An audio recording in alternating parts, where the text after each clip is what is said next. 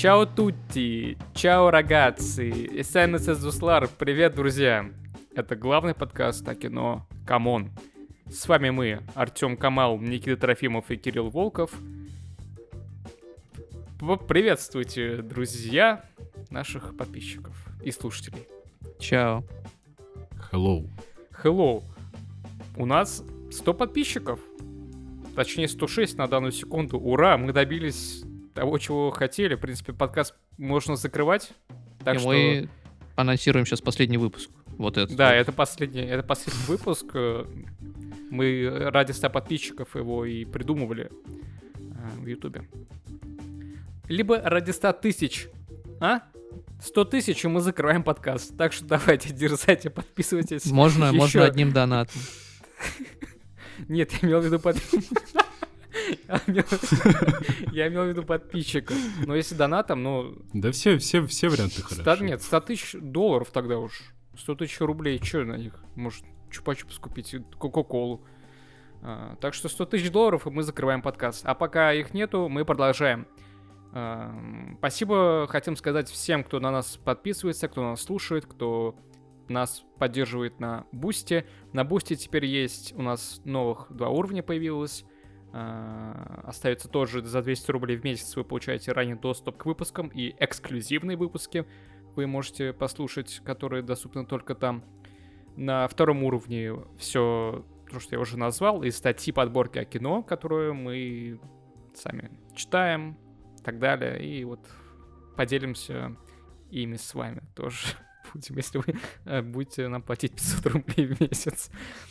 Небольшая сумма, на самом деле. И также доступ к полным записям наших прямых эфиров, к нашим стримам. А, как вы знаете, 100 подписчиков равно прямой эфир, так что в ближайшее время это может быть э, месяц, да, плюс-минус, вот так я думаю, мы запустим прямой эфир и Алла бирсә, дай бог, э, мы будем все в одном месте. Надеюсь, это будет не тюрьма. Мы запишем прям, мы будем, мы выйдем прямой эфир и пообщаемся с вами. И, на, и за тысячу рублей в месяц на Boosty и на Patreon е также вы получаете все то, что мы уже назвали, а также уникальный материал. Это наши фильмы, э, то, что мы снимали до этого вместе, и многое-многое другое. Это статьи, которые мы пишем для известных журналов, типа Каеду Синема. Playboy. Ну и скоро придумаем. Play... Каеду Синема и Playboy, да, как бы... Кирилл для Playboy просто пишет. Я хотел а я думал, это мы... Ну там, фотогра... там фотографии в основном. Но Кирилл позирует, да. Кстати, Кирилл, это в курсе, что э, вот в России теперь запретили официально менять пол? Ты не сможешь в России теперь поменять пол. А ради фильма? Mm. Ну, Кирилл же обычно выбивает все женские роли, как правило. Это считается да, за смену правда, пола? никогда их не Здесь получают, же... но... Понимаешь, что, что такое смена пола в России? Для меня лично. Я, естественно, не говорю о чувствах и эмоциях э, настоящих транслюдей. Лю- но людей я ведь, X, как мы их актер, называем. Актер. А да. Ты разве не... Для меня... А, ты актер. Э, для меня это всего лишь бумажка, которая не остановит э, мою актерскую карьеру на пути к Оскару за лучшую женскую роль. Поэтому я, я вообще не переживаю. Ну и хорошо. Ну, раз уж мы сказали про новости, новость дня. Наша рубрика Кирилл, озвучи ее. Как она называется? А, новости хуёвости. Ой, господи, ну это ужас. Нет, да. давай другое название какое-то. Просто Нам от этого не отмыться. Я уже вижу, как у нас меньше 100 подписчиков стало. Ну, все, минус 100 подписчиков. Давай-ка скреатив что-нибудь. А. Кирилл креативит в прямом эфире. Так, э, не новости, но нам грустно. Ладно, короче, у нас э, все. Это, это что-то Шульман повеяло сейчас, по-моему, да? Ну, тут так, э, отсылочка, да. Ну ладно, значит, э, новости. Так, э, новости недели в мире. Обсуждаем. Кино и политики в России. Да, Минкульт, э. Минкульт РФ убрал известных режиссеров из экспертных советов по господдержке кино и добавил священников. То есть теперь вместо э, Владимира Хотиненко, Алексея Федорченко, Алексея Учителя и много-много многих других э, режиссеров известных. В совете будут священники. Ну, круто. Круто, давайте Православное, православное кино — это круто. Давайте как-нибудь э, экспресс-анализ. Что вы думаете по этому поводу? Ну, мне ну, на да, самом да, деле да. новости, которые в последнее время идут из России, они, ну, подобные новости, я имею в виду. Уж там никогда бомбят там Мос Москву, Подмосковье, а когда вот такое, не знаю, я умиляюсь этому даже, ну, это логично, это, это вполне логично, все вполне логично, и лишь подтверждает э, вектор направления российского кино. Вот, вот такой он. Кирилл, что ты думаешь? Ну, э, да, я только хочу справедливости ради сказать, что я просто так сказал, как будто всех э, Нет. Э, заменили на священников. Нет, я так а, не сказал. Но я подразумевал, что, лю- что люди должны так подумать, но я так не говорю. Нет, конечно, не всех. Но новости это существуют, Кирилл, что ж ты? Да, конечно, печально. Так же, как и перенос э, иконы Троицы, не так ли? Никит, да. Твой, а, твой анализ. Я, Икона Троицы. Я не, я не знаю, что здесь сказать. Икону Троицы написал Тарковский. Да, это, это надо говорить. Андрей Рублев. Его снял Тарковский и... Сын Тарковского. На, на самом деле с Троицей здесь ситуация э, странная в том плане, что, ну, безусловно, это очень грустно, и это однозначно грустно. Здесь как бы с этой точки зрения нечего обсуждать. С другой стороны, если спросить э, у Рублева, где бы он хотел, чтобы была его икона, он бы сказал, что в церкви. Поэтому эта ситуация э, выводит скорее на какой-то философский разговор, который, ну, может оказаться глубже, чем нам бы того хотелось. Вот. Но с точки зрения иску- искусства, естественно, это такие вещи не кончаются ничем хорошим. Да, она уже, по-моему, она уже, по-моему, покоцанная на самом деле, насколько я знаю. Они же ее возили куда-то уже по-моему, в прошлом году ее возили куда-то на три дня. Просто если вот, э, да, вот так вот э, следить э, за какими-то подобными новостями, то когда просто во время разных крестных, крестных ходов, ходов, ходов,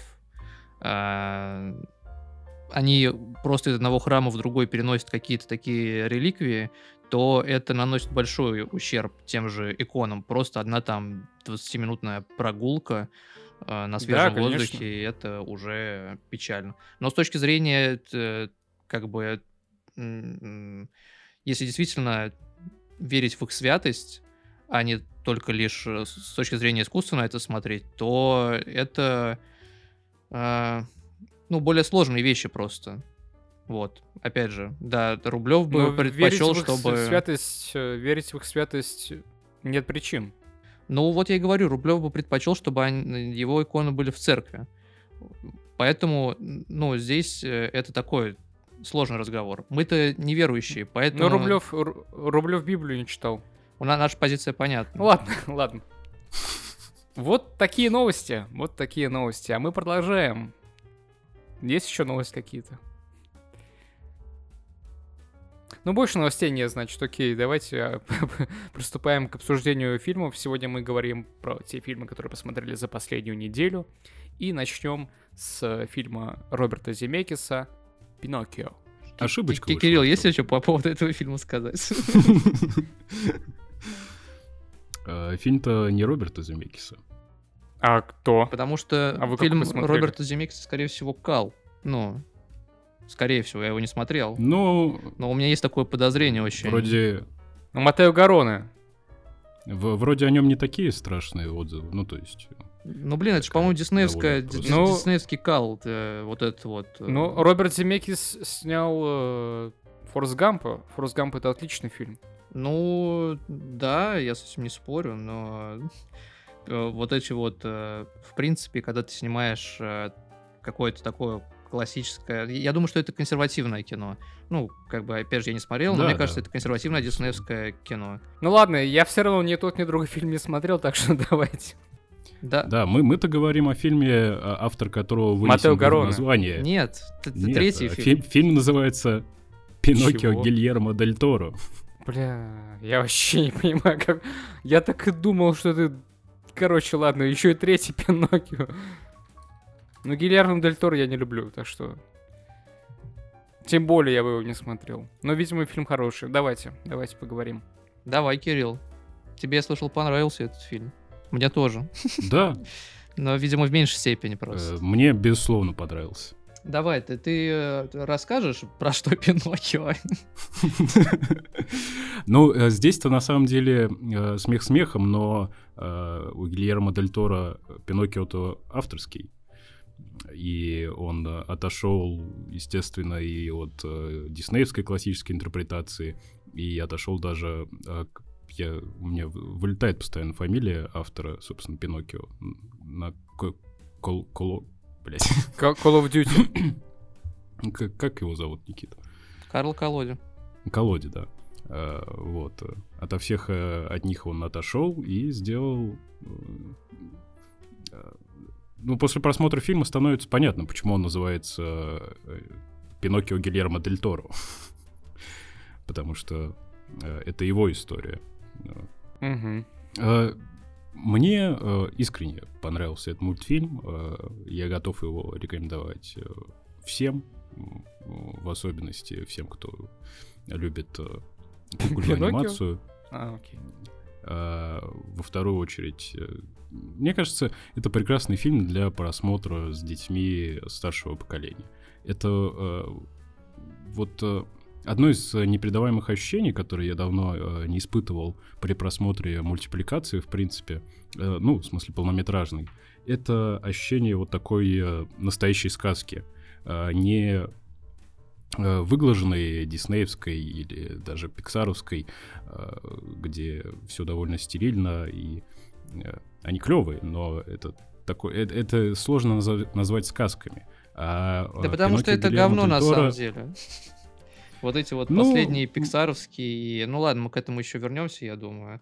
Потому что... Ну да, я, я- я не так радикален, мне нравятся многие пиксаровские мультики, но тем не менее, это настоящая сказка, она притягательна, она в некоторых местах э, кажется нелогичной и даже отпугивающей, но в то же время вот за счет э, этой своей э, непонятной логики она и является очень притягательной.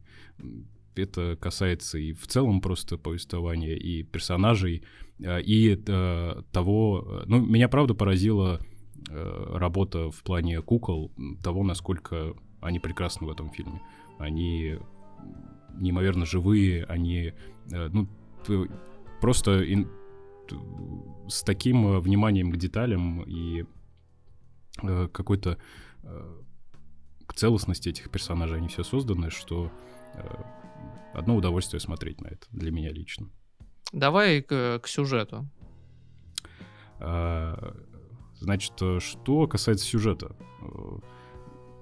Главное, наверное, отличие от э, всех других Пиноккио, о которых мы уже говорили, э, это то, что история деревянного мальчика перенесена в фашиз... э, пере- перенесена из э, 19 века в первую половину э, 20 и непосредственно во времена прихода Муссолини в Италии. И сам Муссолини появляется в этом фильме в свете неприятного инфантильного карлика. Э, Ну и в целом, как бы, э, одной из э, не из последних тем в фильме является, собственно, фашизм и общество во время фашизма. Это все... Это то, что, наверное, отличает в первую очередь Пиноккио от других интерпретаций и экранизаций. Вот, ты, Никит, скажи вообще, как, как тебе этот фильм? Да и, ну, я фанат, собственно, да, анимации кукольной, и... Ну, сейчас я меньше я смотрю, конечно, всего подобного, но там пару лет назад я прям увлекся. И да, здесь очень хорошая анимация. Ну, в том же Кубо, например, я вспоминаю, э, там кукольная анимация была, по-моему, еще лучше. Здесь все-таки видно то, что это э, авторское кино. Это не сделала большая студия, которая... Ну, то есть, конечно, это сделала большая студия, там было вложено очень много денег. Э, но есть студии, которые прям... А знаешь ли, какая студия делала? А, нет, не помню какая. Ну, а, там, потому что там дело... много всего менялось на протяжении всего процесса. Они же начали там в 2008 году, по-моему, или когда? Ну, в, в 2008 году Гильермо В общем, фильм неимоверно выстраданный. А, он э, в 2008 году Гильермо Дель Торо просто обозначил, что он хочет экранизировать Пиноккио. И, если я не ошибаюсь, в 2014 году они только начали снимать, потому что он ходил по разным продюсерам, Э, по разным студиям с предложением о работе над этим фильмом, но его многие, э, многие предлагали ему сделать проект, но только в 2D, э, ну, в, просто отрисовать его. Многие просто не доверяли стоп-моушен анимации и этому проекту. В общем, в итоге он снял для Netflix что-то, я уже не помню что, и Netflix как будто в благодарность за это ему согласился профинансировать этот фильм. Но да, с 2008 года можно найти кучу новостей о том, что э, с 2008 вот, собственно, по 2022 же он, во втором же он вышел, да, э, есть куча новостей о том, что Гильермо Дель Торо собирается снять Пиноккио. Гильермо Дель Торо все еще собирается снять Пиноккио. Гильермо Дель Торо не опускает руки и планирует снять Пиноккио. Так, ну и что ты там про студию ты хотел сказать? А, так это, это студия, которая делала улицу Сезам. Меня это просто позабавило. А, ну вот этот вот, э, возможно, как-то с этим связан второй режиссер фильма Марк э, Гусовсон. Я не уверен, я это просто на ходу как бы фантазирую, додумываю, потому что это очень олдскульный кукольный аниматор. Э, он делал, например, первые пластилиновые выпуски Эй Арнольда, которые никто не видел из России, как мне кажется. Вот, и какие-то такие реально алдовые пластилиновые мультики он делал. И, в общем, вот это вот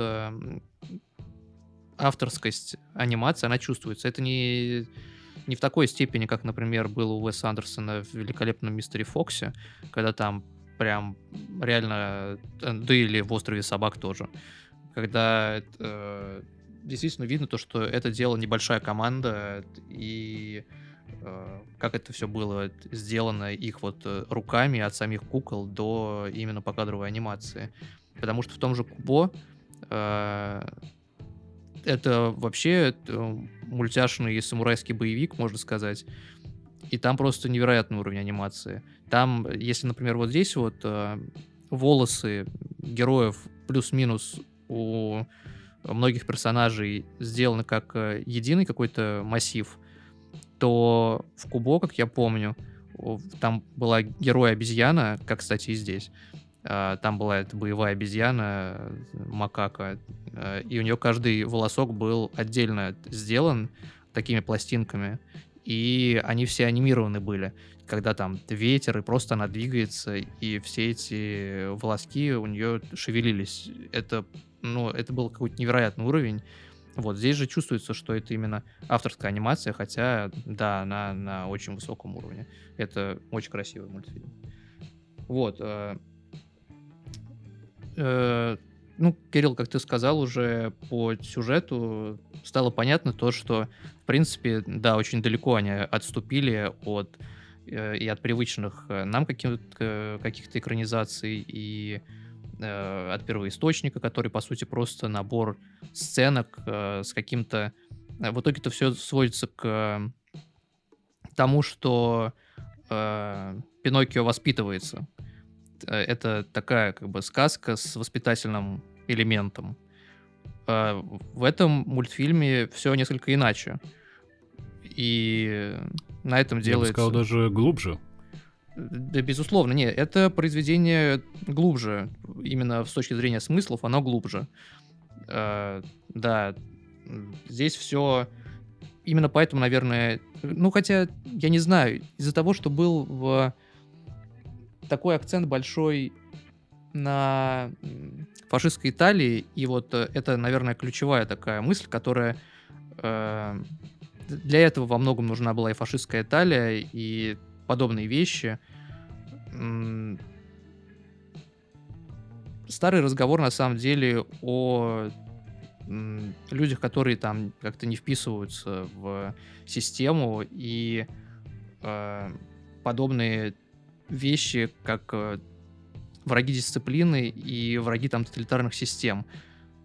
Тут странная мысль меня посетила. Я вспомнил, как э, во время просмотра вспомнил, как э, говорили о том, что вот эта вот неспособность людей, э, русских людей, я имею в виду, ну, в широком смысле, неспособность к дисциплине не позволит скатиться там в фашизм и какие-то подобные вещи, потому что это было возможно только при такой вот железной дисциплине. А, в мультфильме как бы это подтверждается во многом, потому что, как оказалось, это не совсем так, и это все очень грубо сказано. Короче, Ну, сам э, Гильермо Дель Торо в одном из э, интервью говорил, что э, отчасти это мультфильм о том, ну, я, естественно, может быть, немного не точно говорю, но он говорил о том, что это фильм, мультфильм о том, отчасти, о том, насколько важно уметь не слушаться. Да, и вот, собственно, ну, просто для меня в каком-то смысловом плане мультфильм разделился, наверное, на две части. На э, часть взаимоотношения Пиноккио с э, обществом, которое со всех сторон хочет от него э, чего-то там. Этот владелец цирка хочет на нем заработать. Этот как, как правильно его должность называлась. Ну, в общем, собственно, наместник этой деревни, где они жили, э, хочет сделать из него идеального солдата. Э, и в целом, как бы, из-за его вот этой инаковости все от него чего-то хотят. Э, и, собственно, да, история с фашизмом как будто здесь вот вся для этого. И вторая часть — это история и его взаимоотношения с отцом, и его взаимоотношений с самим собой, да, его... Ну, это э, классическая в итоге э, фольклорная э, история про инициацию смертью, про то, что он становится и самим собой, и настоящим живым мальчиком, пройдя через настоящую смерть, точнее, обретя смертность. И в, итоге-то мультфильм и заканчивается тем, что он смерть действительно принимает, приходя там на могилы всех своих друзей, которые в итоге умерли от старости, и э, Пиноккио хоть и не стареет, но мы-то уже знаем, что он тоже смертен. Ну, э, здесь я бы хотел сказать э, не совсем лесную как бы вещь, но, возможно, это только добавит объема. Э, мне кажется, в целом мультфильм очень неровный. Мне не понравился там ритм. После того, как они там отправляются в путешествие, в плавание, с ритмом вообще происходит что-то очень странное, когда э, Пиноккио, собственно, устраивается в этот кукольный марионеточный театр, и они путешествуют по Италии, дают представление Муссолини, а отец потом отправляется как бы за ним. Э, и здесь с ритмом и сюжетом, в принципе, происходят странные всякие вещи, много сумбура, и если поначалу вот эта вот э, магия, она и сказочность, она действительно ощущалась, ну вот на мой взгляд, то в какой-то момент она потихоньку, э, да и не то, что потихоньку на самом деле, она просто исчезла куда-то, и началась вот эта вот суета, и много каких-то непонятных движений, за которыми мало что стоит. При этом остались вот эти моменты, в которых я, я тоже, на самом деле, небольшой фанат э, Дель Торо, э, но в чем он хорош, это в, в принципе в своем художественном видении и в умении э, следовать э, до конца за этим видением, и из-за этого получаются такие э, то здесь, то там появляющиеся образы какие-то неожиданные местами. Э, при этом картина как будто бы то складывается в целое, то слегка распадается. Но вот эти вот э, моменты, некоторые отдельные сцены, которые складываются в какой-то образ сами по себе, они присутствуют, и вот они очень хороши, это позволяет как раз-таки э, прочувствовать э, вот эту вот сказочность, присущую мультфильму. Вот эти вот э, момент с кроликами, которые несут гроб, первое появление его в царстве там смерти, не знаю, как это называется там, э, это очень классный момент, и по-настоящему там чувствуется не только э, Гильермо Дель Торо, но и Патрик Макхейл, который писал сценарий вместо Дель Торо. И, собственно, я ждал этот мультфильм не столько из-за Дель Торо, сколько из-за Патрика Макхейла. А он пришел на проект э, в семнадцатом году. И, кстати, в этом одна из причин, как может показаться, э, как лично мне кажется, такой вот такого неровного ритма и э, не, не до конца вот э, цельного произведения. Что, да, как было сказано ранее, это был такой производственный ад, и сценарий переписывался, менялись художники, менялись сценаристы. Вот в семнадцатом году вроде бы пришел Патрик Макхейл. Патрик Макхейл — человек, который работал над «По ту сторону изгороди», точнее, он придумал вообще это произведение. А, ну, я считаю, это просто один из лучших мультфильмов там последних там 10 лет. Или когда он там вышел, может, даже раньше он вышел. Также он работал над «Временем приключений». Ну, то есть э, человек... Да, Gravity Falls еще. А, ну да, наверное, я не помню это точно. Ну да, да, наверное, там тоже был сценаристом или не знаю. Но по ту сторону изгороди он был и режиссером, и сценаристом, и вообще э, полноправным автором. Ну, это его проект, да. Вот. Э, и э, мне кажется, по ту сторону изгороди, э, мне было интересно, как он справится с полным метром.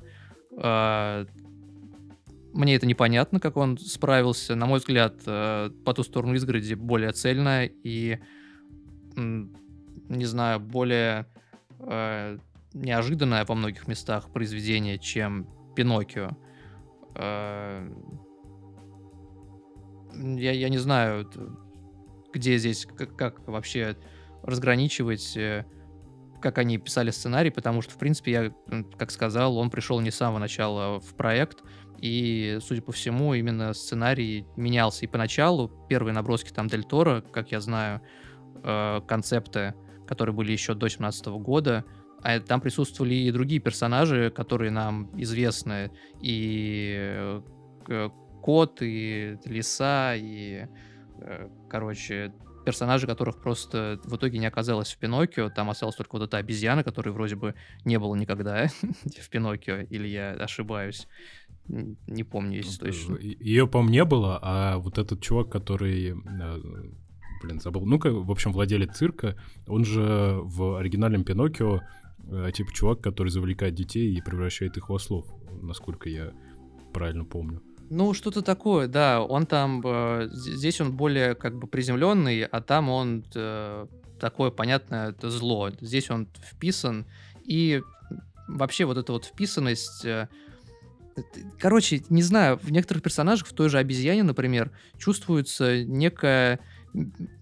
Ну, она слишком понятные функции выполняет. И она управляет этими марионетками, и она становится потом другом. Короче, очень, очень странные вещи местами там происходят, которые существуют ради того, чтобы э, собирать сюжетно картину во что-то цельное. Какие-то вот непонятные там битвы у них потом, когда они на утесе сражаются после того... Короче, это, вот это странная сцена, когда э, на их э, патриотический лагерь падает э, бомба, и э, этот э, Подеста погибает, его сын выживает, Пиноккио улетает на какой-то утес, и на этом утесе его находит вот этот вот граф, э, как его зовут? Ну да, это было неожиданно. И, и они там сражаются, он привязывает его к кресту, обезьяна его потом с этого креста снимает, и они дерутся с обезьяной, падают, падают с утеса. Короче, какая-то сумбурная... Их проглатывает рыба, в которой сидит э, его отец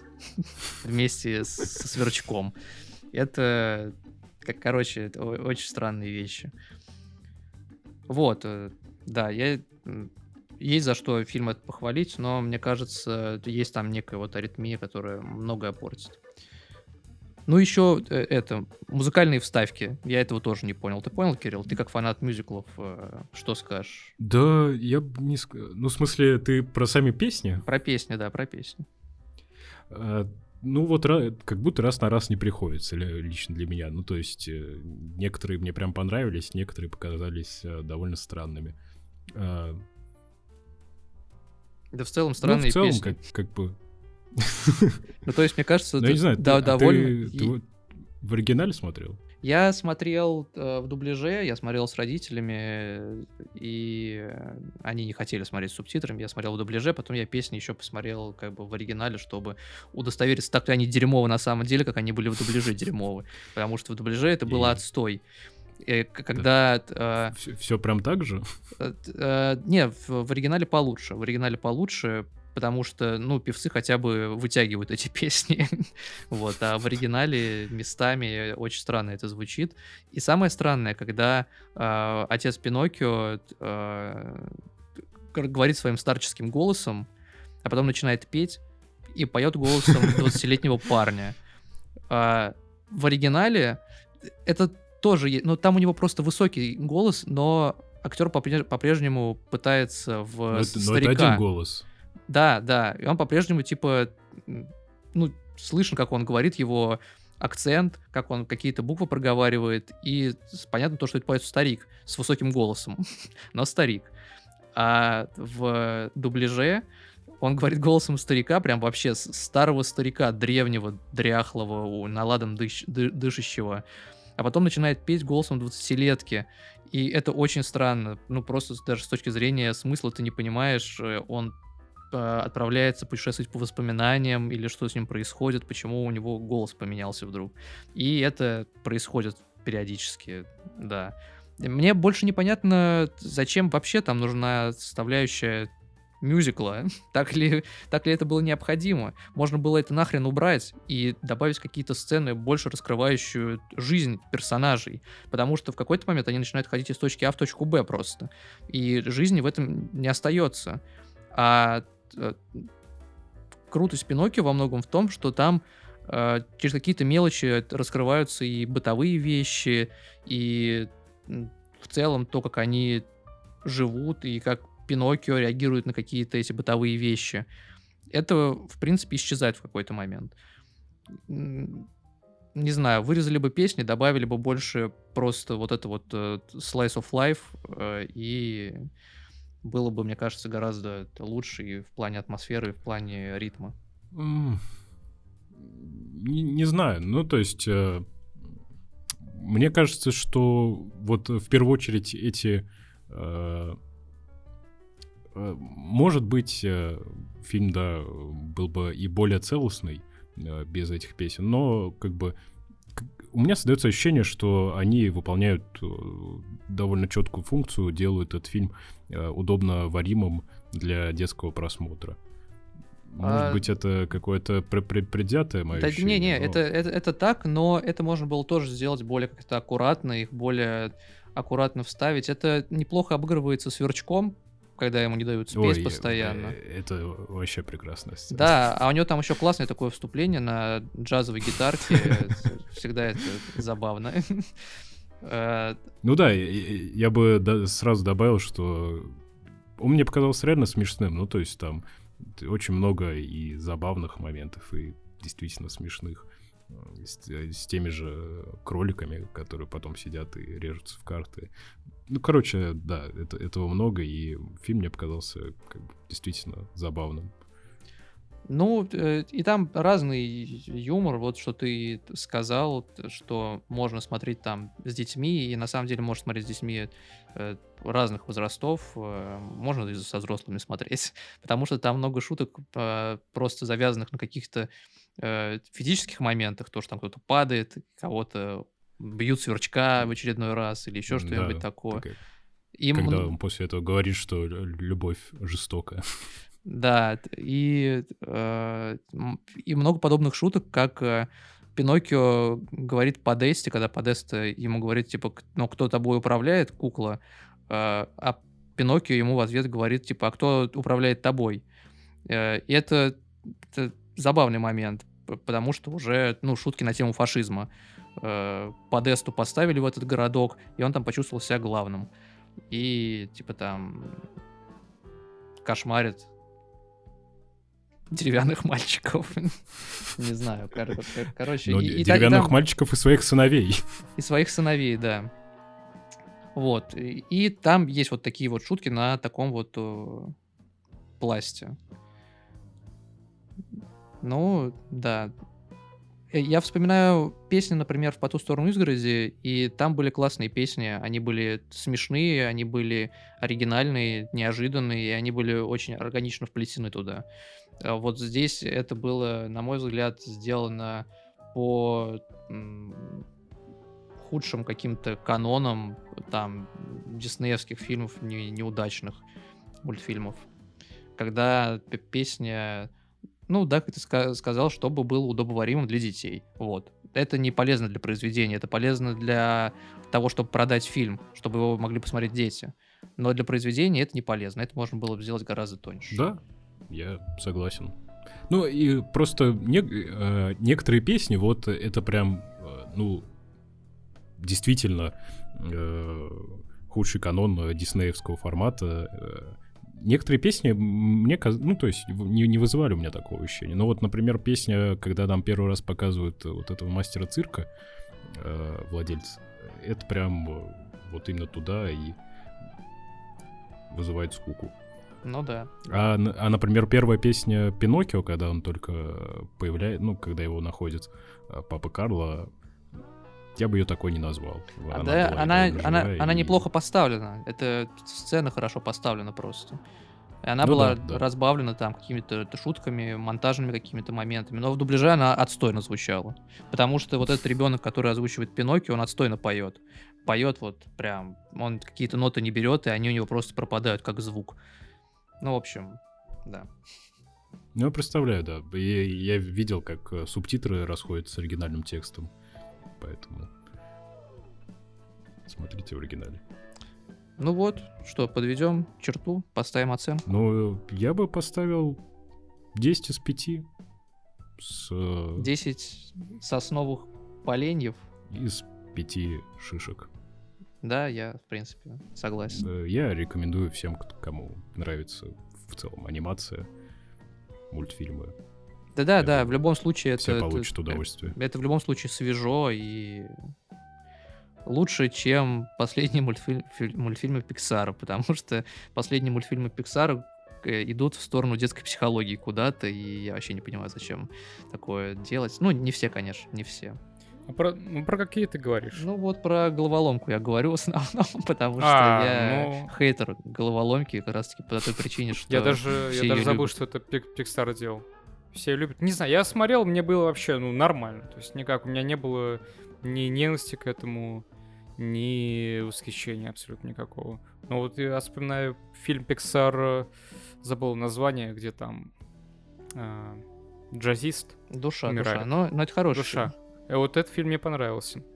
И так что не надо, не надо уж так говорить, что Pixar в последнее время делает только но нет, я не говорю, что только это. Они очень часто это делают. И вот последний мультик какой-то, вот, вот эта вот тенденция, типа, давайте экранизировать эмоции. И потом пошло про кота, который краснеет от того, что он злится, или еще что-то такое. И это постоянно происходило. Ну, то есть это... Там панда была, по-моему. Или панда, я вообще хрен знает. Э, и еще какой-то вот мультик прям недавно вышел, и тоже там были какие-то параллели с головоломкой.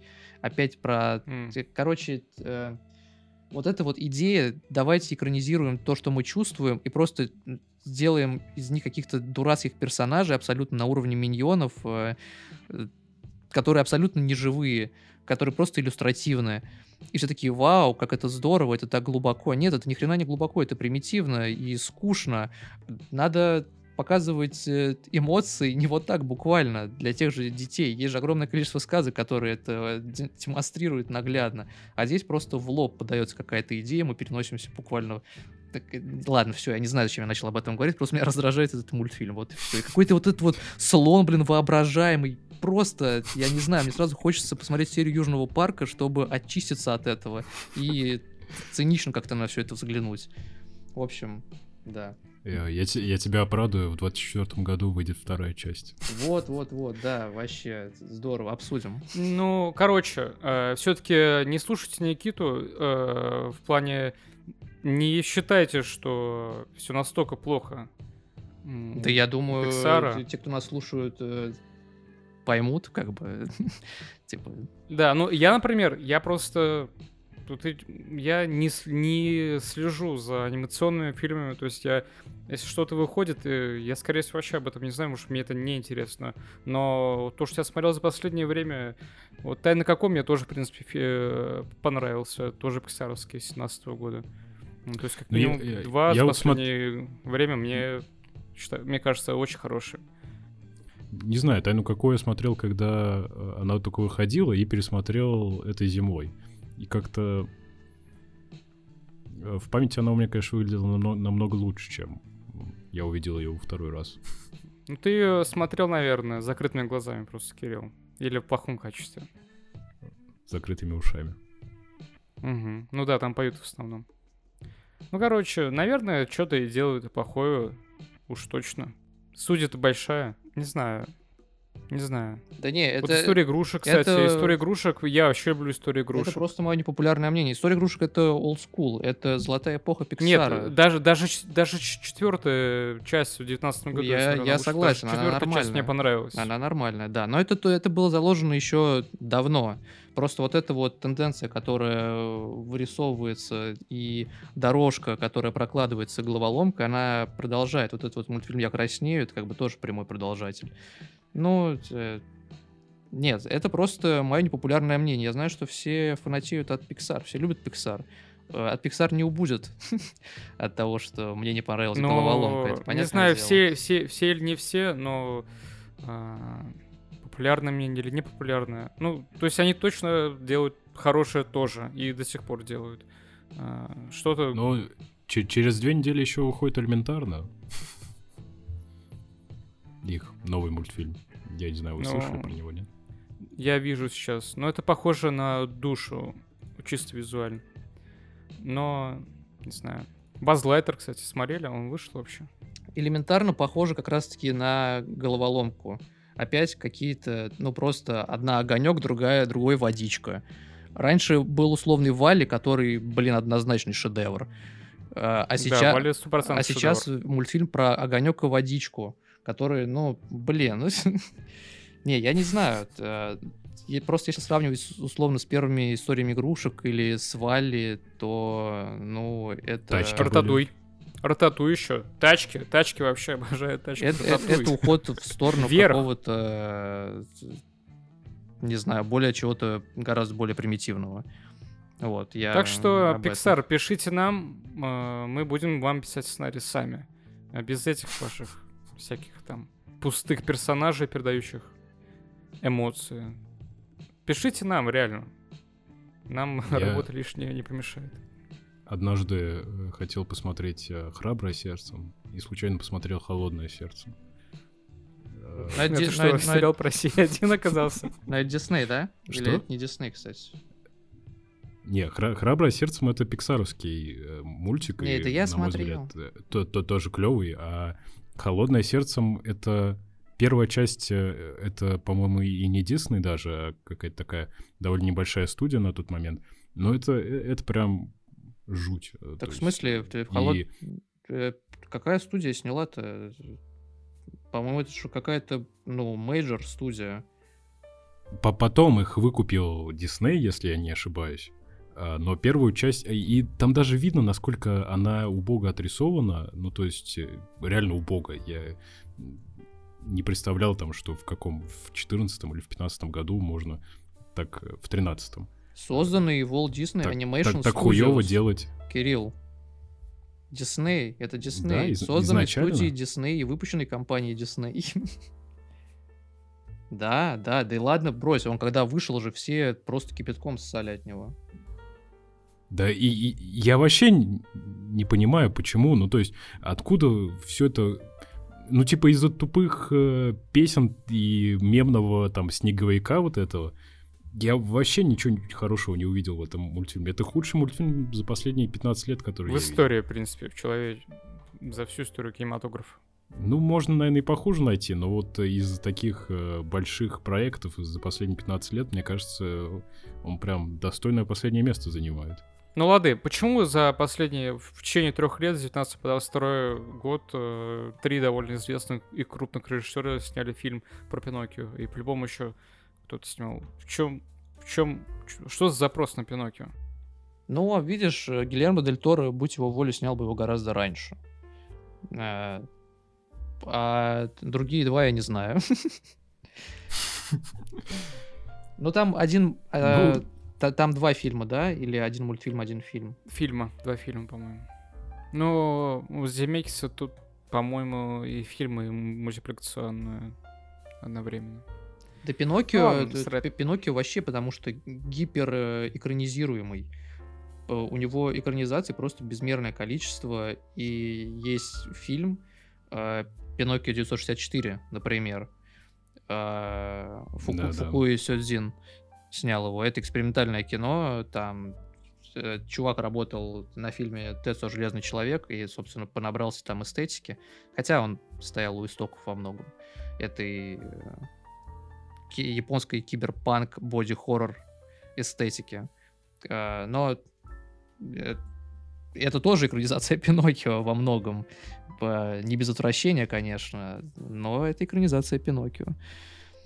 Понятно. Поэтому, Да. наверное, ничего удивительного просто в этом нет. Так совпало. Да-да, есть, есть еще и плохой Пиноккио, который э, что-то типа трэш-хоррора. Ну, в общем, э, может быть, э, так кажется, потому что для нас это, ну, не совсем классика, мы все равно все привыкли к Буратино Ну, с детства. Буратино это есть Пиноккио. Ну да, но в мире-то знают Пиноккио, а не Буратино. И Ну, реально естественно.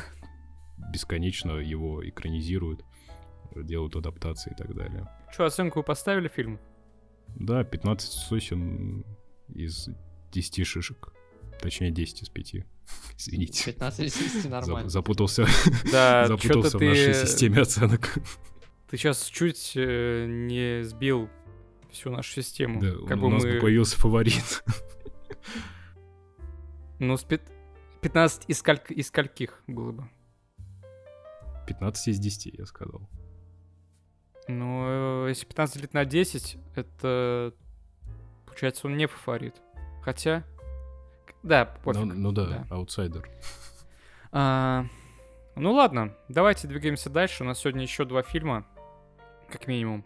И сейчас мы говорим про фильм исландского режиссера Рунера Рунерсона. Ну, я говорю, я его посмотрел. Рунер Рунерсон, фильм «Эхо». Фильм 19 года, это последний фильм Рунера, Рунера Рунерсона.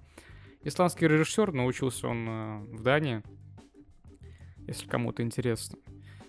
Э, Рунерсон для российского зрителя фигура неизвестная. Почему я так решил? Потому что я ничего не нашел о нем вообще на русском языке. 10 всего различных... э, Ну, вкладок, может, 30 я посмотрел различных.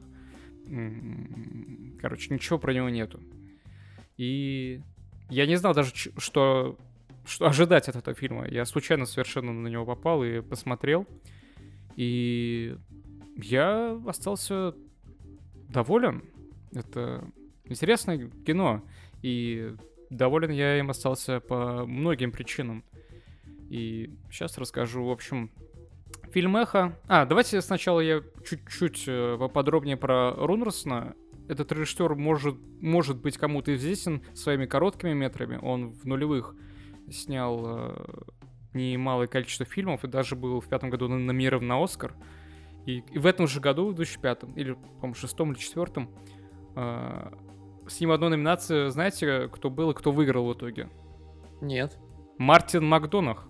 Тот самый, который снял «Залечь на дно в Брюге» и три билборда в штате как-то там, а, сразу после этого короткого метра. Так что вот такое просто совпадение. А знаете, что я еще узнал? Что в прошлом году э, Рорвахер, Алича Рорвахер была на Оскаре в, в номинации короткометражный фильм. Я с этого охренел, потому что мне казалось, что хронометраж фильмов на Оскар, они, ну, максимум 15 минут. Ну, в Каннах точно 15 минут, а на Оскаре, по-моему, вообще еще меньше. А у нее фильм идет 40 минут, если не больше. И продюсировал его Альфонсо Куарон. Так что так какая новость, знаете, если хотите подаваться на Оскар, можно снимать фильмы и подлиннее. Но ближе к, к.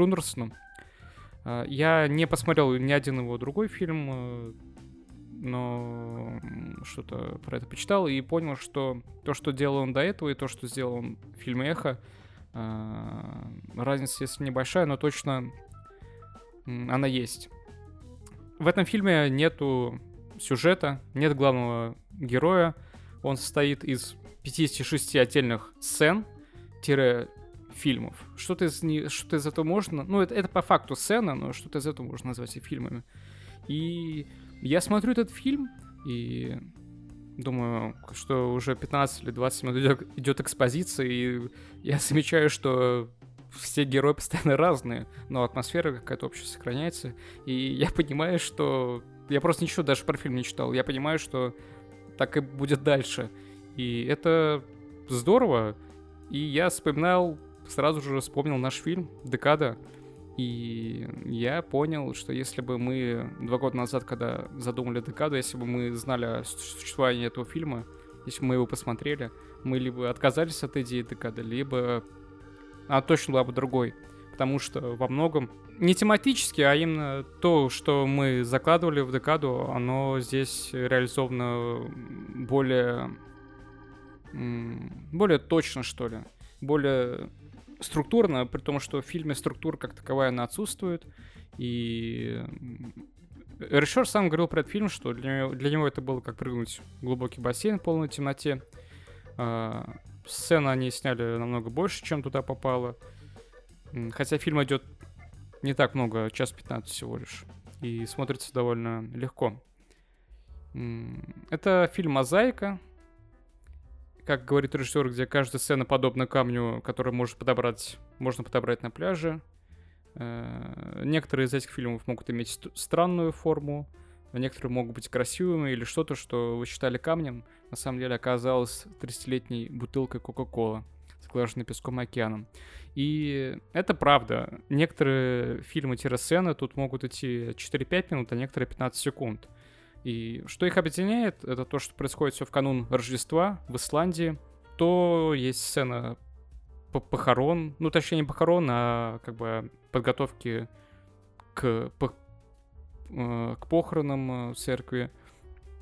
Мы можем увидеть сцену, как э, люди запускают салют. Мы можем увидеть сцену, как люди плавают в бассейне, и, и это все. Фильму каждая сцена плюс-минус она так и выглядит. Э, какого-либо действия не происходит. Но есть, э, есть некоторые из этих сцен, которые действительно могут тронуть, и сделаны, они сделаны по некоторые из них сделаны по известным э, канонам, но при этом они, если их начать пересказывать, я не хочу этого делать, потому что это может отпу- отпугнуть или показаться не таким хорошим, как оно есть на самом деле. Я когда представлял, как это могло бы выглядеть, как это выглядело э, в сценарии, э, то как сценарий это выглядело бы довольно наивно и, ну, это бы вряд ли зацепило фильм э, может напомнить нам и о Рой Андерсоне тем лишь только, что каждая сцена — это один кадр. Каждый фильм — это один кадр. И если у Роя Андерс, Андерсона это живые картины, да, то здесь э, и режиссер этого не скрывает. Он хотел показать, точнее придумать э, вот такой современный взгляд на западное общество так, когда такой говорит режиссер, это немного отталкивает, но это не важно на самом деле, потому что фильм, э, фильм всегда хорошее произведение, хороший фильм, он всегда больше, чем авторы, чем и что автор в него закладывал. И это именно тот фильм. Так что всем советую. Не хочу, не хочу слишком много про него рассказывать, потому что и рассказывать о нем что-то сложно, поскольку в нем нет сюжета, нету нет никакого объединения между сценами, между фильмами. Это разные слои общества в нем затронуты. Даже в одном из фильмов вообще показываются роды ребенка. Фильм, э, фильм не выглядит, э, не выглядит формалистским, э, как могло показаться. Хотя он, он таким и является, да. Там в нем просачивается и критика государства, но лишь немного. В общем, в каждой сцене чувствуется тоска, боль и нежность в то же время. Вот. На самом деле, про хорошее кино всегда, конечно же, сложно говорить э, сложнее. Тем более про такое, где не за что практически зацепиться. Но при этом я не хочу создавать какие-то ложные ожидания о том, что это шедевр. Это точно не так. Это эксперимент для самого Рунерсона. Это был эксперимент. И я думаю, он сто процентов удался. А, опять-таки скажу, что не все там сделано удачно, не все может вас зацепить, и даже что-то может оттолкнуть. А, я, например, формалистское кино меня отталкивает, как правило. Тот же Лантимас. Я не люблю Лантимаса, у него, кроме Лобстера, э, просто Лобстера мне, мне он был, э, казался наиболее интересным и в чем-то удачным чем другие его фильмы. Но здесь как бы тоже подход формалистский, но при этом хорошо реализован. Я думаю, вы, пацаны, ребят, э, друзья, Никита Кирилл, если посмотрите, вы точно э, поймете, о чем я говорю, когда я говорил про нашу декаду. Это, по сути, декада. Это вот она лучше была. Но вот на кинопоиске у этого фильма в главных ролях значится 30, 332 актера. Ну, там нет главного героя. Ну, да. это понятно. Но если там просто 332 актера, это прям масштабно. Ну, да, да. Ну, блин, Кирилл, Но... это, опять же, про нашу декаду, если говорить, то у нас там тоже много актеров было, при том, что у нас фильм идет, ну, 30 минут или сколько он там идет. Ну, он идет 50 с чем-то. 50, по-моему. Ну, ну да, десяток, там, ну, там другой. много версий. Просто да, нет, 300, 332 э, это ж прям Ну, там, там есть сцены, там есть сцена празднования, там есть сцена, где люди стоят на площади, там человек 100, если не 200, и они поют Silent Night, э, ну, известную, известную музыкальную композицию э, христианскую, да? Христианская же, как правильно назвать? Только они поют ее на исландском. И... Ну, разные там есть сцены, я просто не хочу все перечислять. Ну, вот... Ну, там их 56 вроде, да? Да, 56 сцен, как, как просто, я уже сказал. Просто да. подкаст перечисления сцен. Да, такого я делать не буду, и предсказывать такое тоже точно нельзя. А, надо смотреть, надо смотреть. Спецвыпуск на Boosty можно сделать. Да вообще надо делать... Да зачем, если э, можем посмотреть этот фильм? Не-не-не, надо регулярную, регулярные выпуски делать, мы просто пересказываем по сцене фильмы. Нам нужен ну, контент, контент, контент для Пусти. Для тех, кто не любит смотреть кино. Ну, если, если вы начнете смотреть, смотрите прям до конца, потому что я, признаюсь, на первый... Я понятия не имел, что я увижу, я не знал. Я вообще... Я до этого еще один какой-то фильм смотрел, и в итоге его вырубил там на 20 минуте. А это я смотрю на 20 минуте, я думаю, ну я точно сейчас его вырублю. Но вот тут появляется вот эта сцена одна, она ничего в ней особенного нету, но она так хорошо сделана, и что я до конца досмотрел. Так что смотрите до конца. Это, это, это, эти сцены нельзя друг от друга вообще как-то воспринимать. Это одно целое, целостное произведение. И Рунерсон говорил, что главный герой этого фильма — это общество. Ну, общество, вот, то, которое он показывает в своем э, фильме. Там статичные кадры. Каждая сцена один кадр, это я уже сказал. Просто камера стоит на штативе. И вот. Ладно, я уже его похвалил. Похвалил, да. Смотрите, смотрите фильм. Эхо называется. Ну, а оценка-то какая? 56 из 5. Ой-ой-ой. 331. Сколько там актеров-то? Так, ну у нас была единственная константа в этом подкасте, на которую мы покушаемся. И ты, ты, ты ее сломал уже, поэтому... Гори, они, оно все огнем. Да, я ставлю этому фильму 56 из э, 300 чем-то там актеров. 56 сцен из 300 актеров. Вот такая оценка. И у нас новый аутсайдер. Yeah. Интересно, интересно. Кирилл, как ты относишься к режиссеру Лантимусу? Я никак к нему отношусь, честно. Я и не знаю о нем толком. А к Терренсу Малику? Терренсу Малику все же какое-то отношение имею. Ну, давай-то обсудим тонкую красную линию, например. Не знаю, смотрел ли ты этот фильм? Или, Давай или как- обсудим. какую-нибудь сцену из «Тайной жизни». Ну, ну нет, как я говорил, тайную жизнь мы еще обсудим, и какую-нибудь сцену конкретную из нее. Ты такого не говорил э, Вам в говорил. подкасте. В Да. подкасте не говорил, да. Вот так совпадение, но да, я действительно на этой неделе посмотрел «Тонкую красную линию» Терренса Малика. Сейчас Э, надо вспоминать вообще. Что такое? был, э, был впечатлен, э, не то чтобы сильно, но определенно...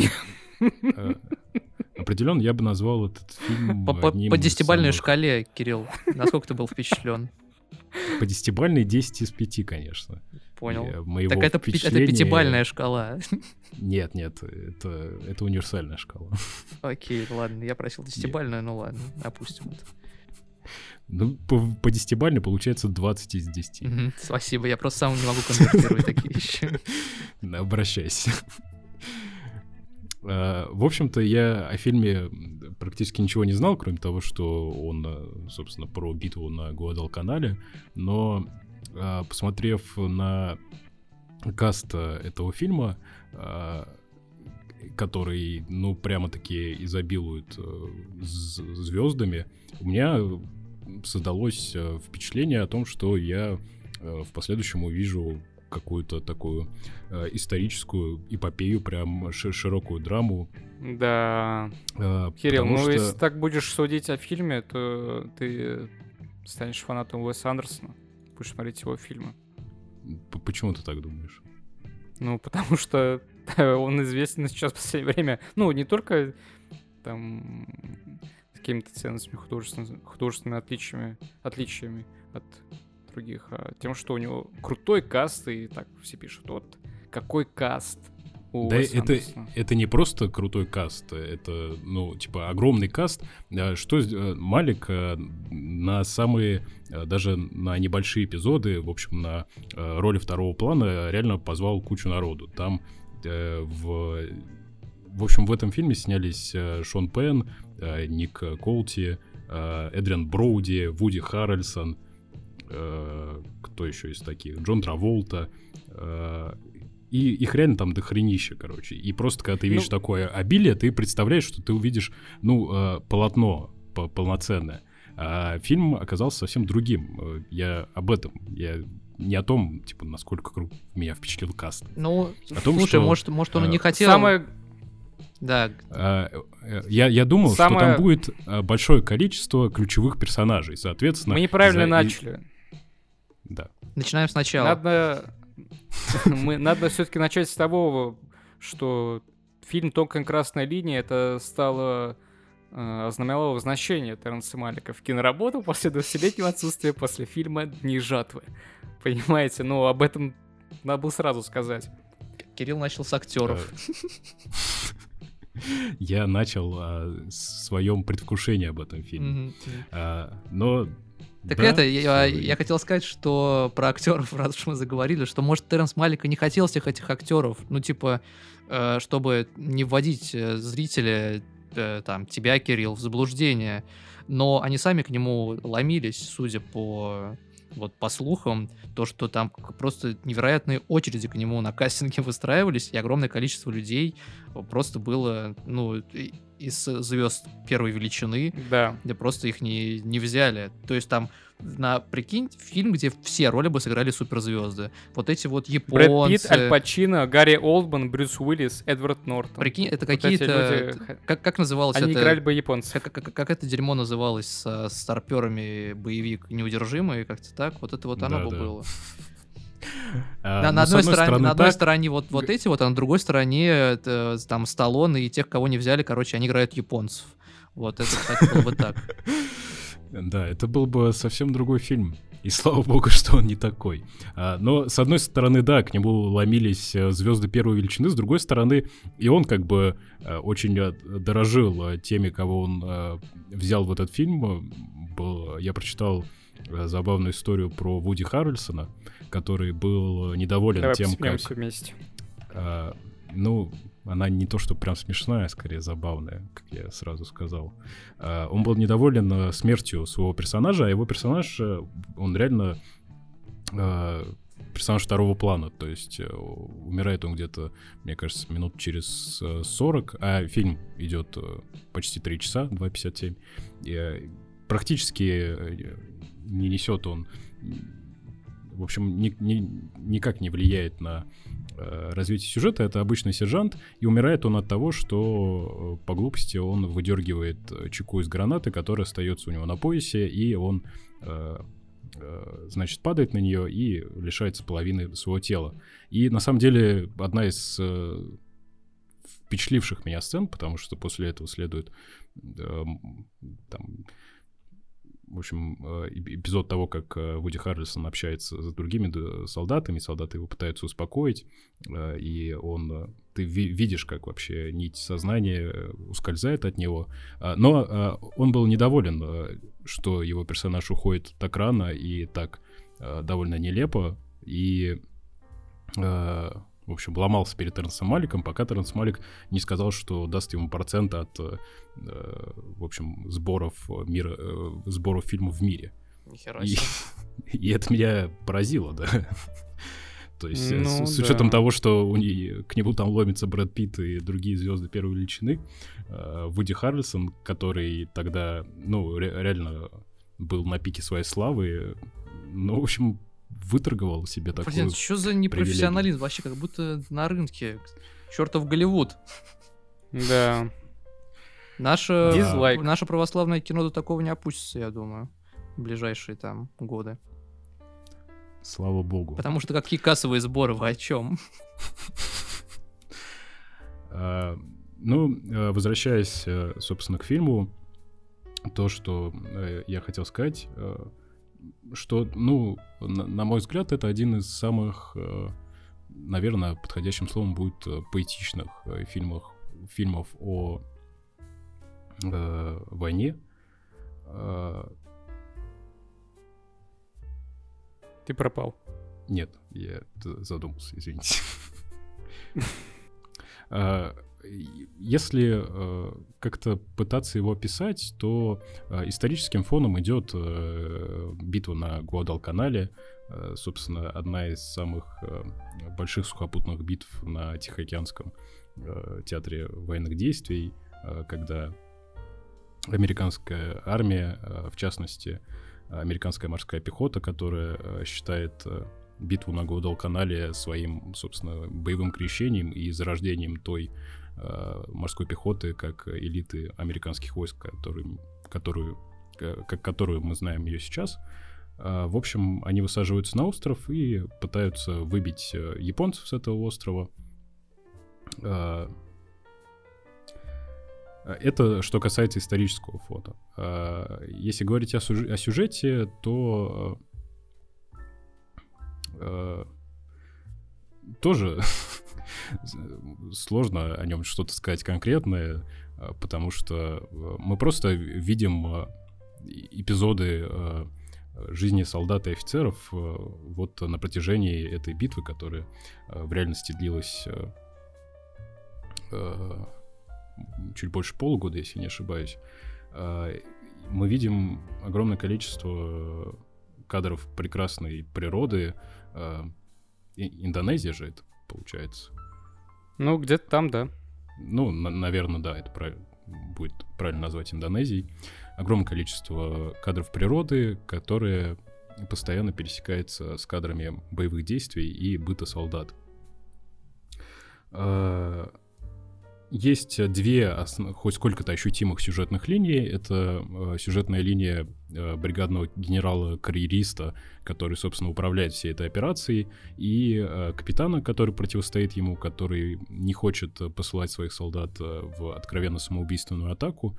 Э, это одна из сюжетных линий. И вторая — это э, сержант и солдат, э, которые э, давно знают друг друга, воюют в одном взводе, и один из солдат, э, собственно, в самом э, фильм открывается тем, что э, этот солдат живет, уходит в самоволку и живет вместе с местными племенами в абсолютной идиллии, там прекрасные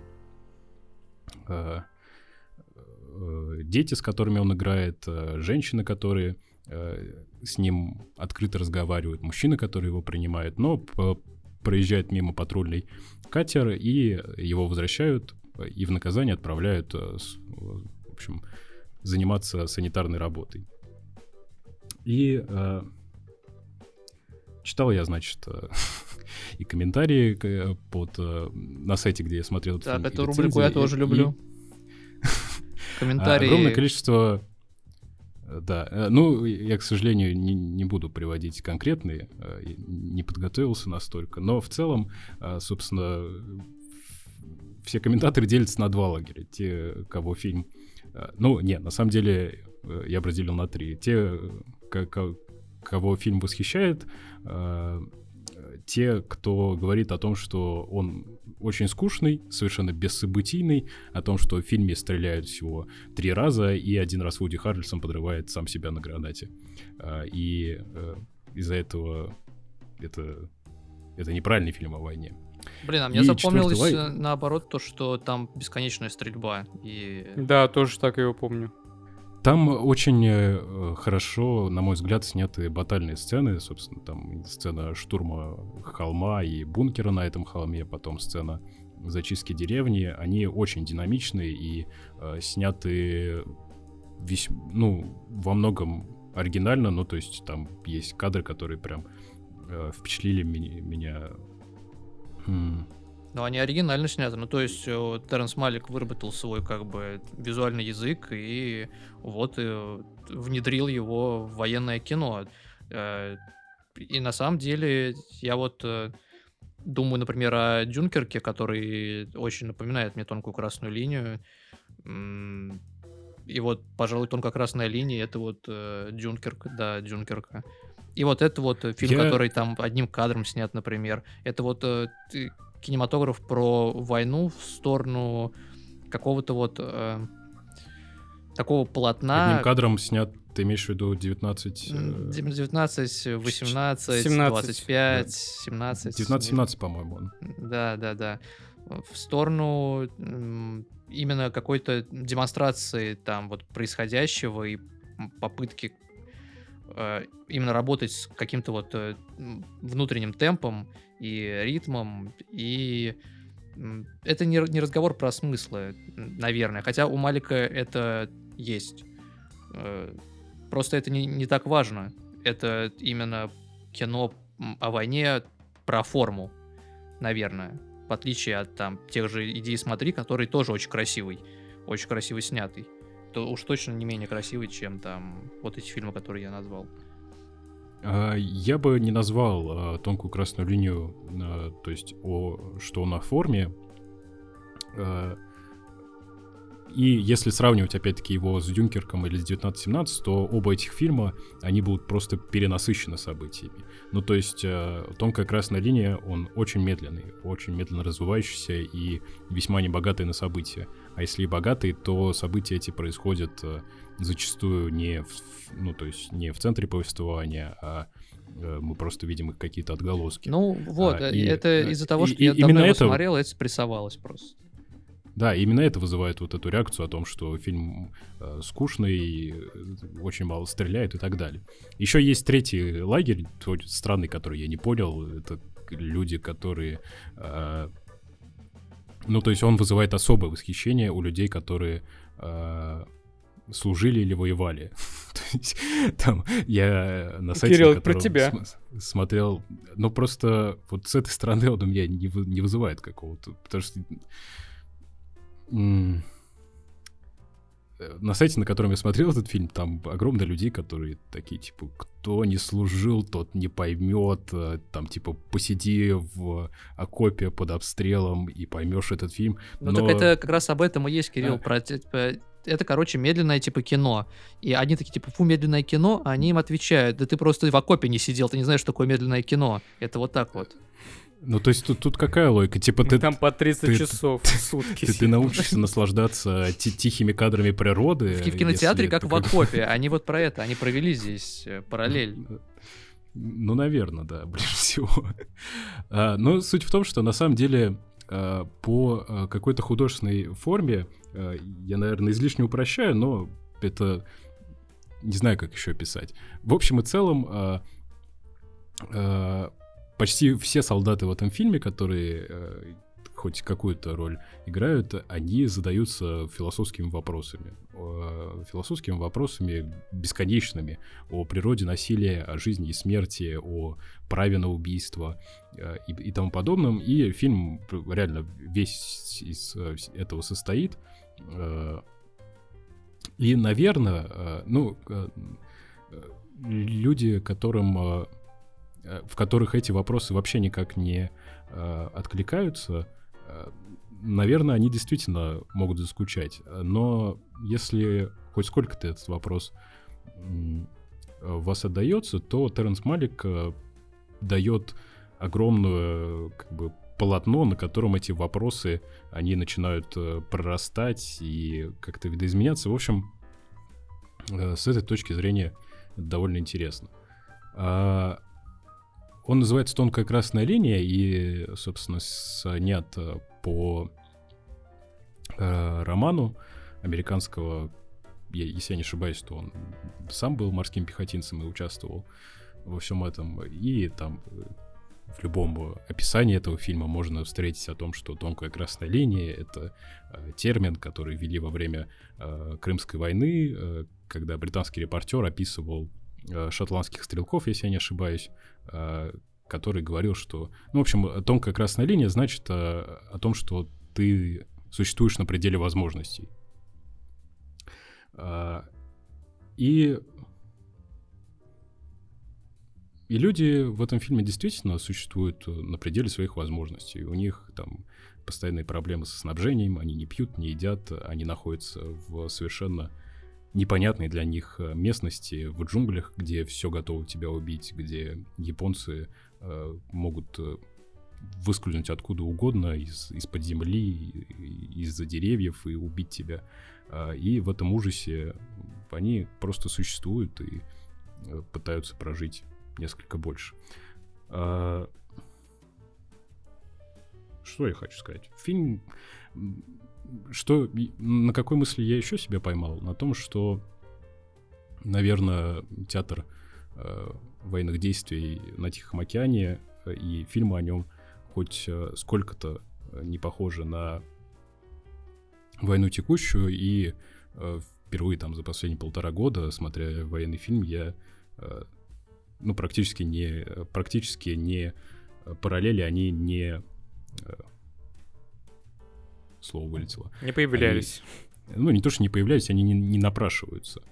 Вот. И это дает хоть сколько-то абстрагироваться и погрузиться туда. В целом, это однозначно выделяющийся на фоне других э, художественный фильм о войне. И определенно я всем советую. Да и э, если говорить об истории, там, битва за Гуадалканал — это действительно большая и интересная страница Второй мировой войны. Э, В общем, 10...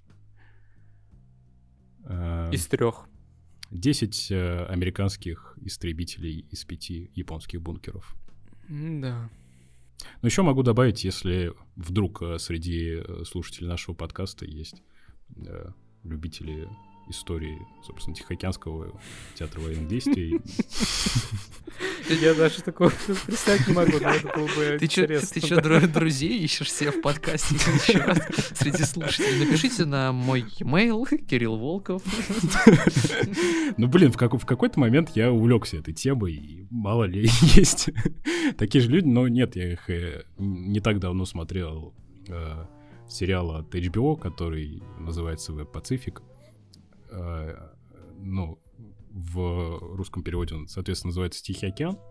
Э, И просто у меня вот во время просмотра Малика Наверное, потому что фильм выходил, сериал выходил в 2010 году, и там реально очень много сцен, которые прям отсылают к тонкой красной линии.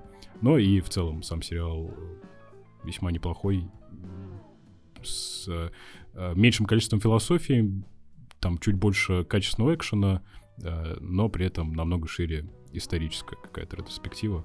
В общем, тоже могу посоветовать. Малик новый фильм снимает. Я это вот только что узнал. Что снимает? Путь ветра. Господи, это что Про Иисуса Христа. М-м-м. Даже не знаю. Иисуса Христа, апостола Петра и сатану. Ну, Малику 79 лет. Это... Когда тебе 79 лет, ты неспешно начнешь снимать что-то из Нового Завета. По притчам из Нового Завета. Ну, знаешь, кто главной роли? Гезе Реринг. Это он снимался э, с Джун. У Ласла Немиша. Да, сын Саула. Мгм. Сын Саула. Мгм. Это он главную роль. Он играет Иисуса Христа. Ну, это хорошая... х- Хорошая кандидатура, да.